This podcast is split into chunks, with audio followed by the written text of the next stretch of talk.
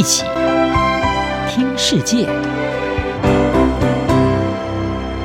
欢迎来到一起听世界，请听一下中央广播电台的国际专题报道。今天的国际专题要为您报道的是：俄罗斯导致天然气危机，凸显欧洲绿电储能问题。俄罗斯入侵乌克兰，引发整个欧洲大陆对天然气供应的担忧，并且激发应该要加速往绿色能源过渡的呼声，来摆脱对俄罗斯天然气的依赖。分析人士是指出，随着欧洲这一波绿色浪潮，各国更加速地转向使用风力、还有太阳能等这些洁净能源。不过，要怎么扩大绿色能源的存储容量，对于确保供电稳定是至关重要。欧盟极度仰赖俄罗斯天然气，在乌克兰战争之前，欧洲有超过百分之四十的天然气是由俄罗斯提供。莫斯科在面临西方一连串制裁之后，则是以降低供应来做反制。对此，欧盟执委会在五月份公布了一项高达两千一百亿欧元的资金，要帮助欧洲终结对俄罗斯化石燃料的依赖。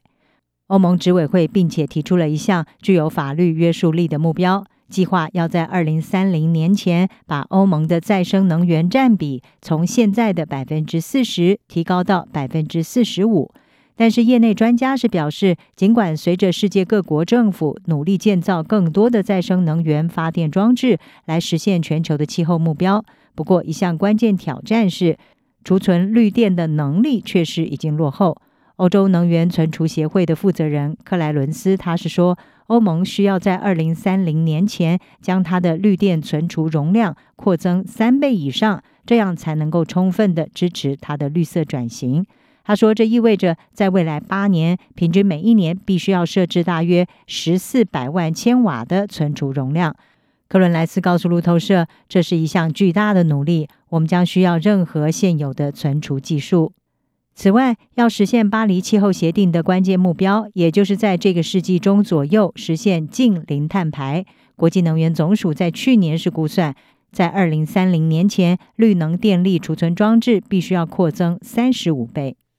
克莱伦斯说，乌克兰战争更对这项努力增添了紧迫性。目前，欧洲国家在再生能源发电量比较低的时候，是需要燃烧天然气来支撑供电。而专家说，在扩充绿电储存容量的同时，多元化电力储存方式也很重要。现今使用最广泛的绿能电力储存方案，包括将电力储存在水电站或者是锂电池中。不过呢，都有它们的缺点，例如水坝建设有它的地理限制，而且会对当地环境造成不良影响。而锂电池的使用年限大概是十年，批评者认为这个使用年限太短了。此外呢，制造锂电池所需要的锂和钴这些原物料，它的开采过程也被批评会对环境造成危害。而这些限制也让人们更加的渴望有其他更好的储电替代方案。路透社的报道指出，已经有多家公司看准了这项需求，正在加速开发储放再生能源的新方法。其中一个可能的替代储存方案是压缩空气储能电厂。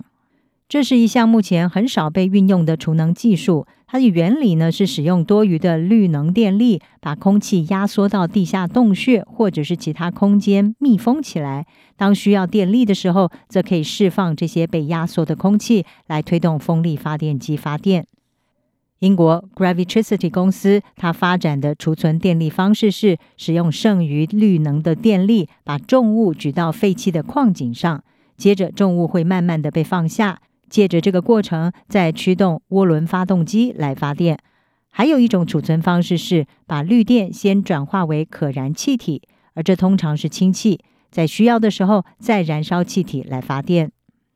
支持这些替代方案的人认为，这些设施可以被设置在广泛的地方，而且只需要简单的维护就可以使用数十年之久。不过呢，业界人士也指出，现在关键的问题是融资。大多数这一类的新形态的储能公司，虽然已经开发了试验点，不过都还没有办法建造他们的第一个大型工厂。这些公司认为，目前的主要障碍就是很难说服投资者投入大笔的资金。Gravitricity 的执行董事布莱尔说：“我们面临到和世界上几乎所有再生能源技术一样的挑战，也就是在一开始这些技术是相对昂贵。他补充说，投资者有点紧张是可以理解的。此外，不完善而且过时的监管法规还是另外一个问题。这些创新的电力存储公司是抱怨，很多国家仍然是把建设储电厂视为政府和大型电力公司的工作。尽管有许多新创公司对于投入建设还有经营跃跃欲试，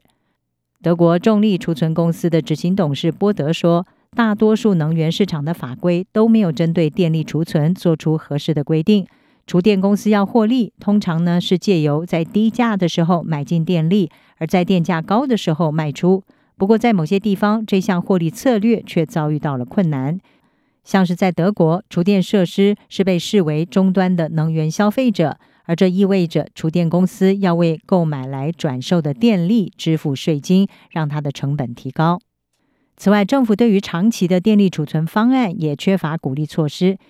例如将夏季的大量太阳能发电储存起来，以备在能源需求比较高的冬季使用。欧洲能源存储协会的负责人克莱伦斯就呼吁，欧洲急需一个完善的绿能电力储存策略。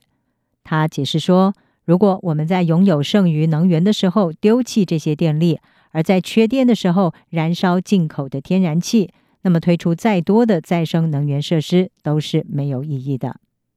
以上专题由央广编译，张雅涵撰稿，还静静播报。谢谢您的收听。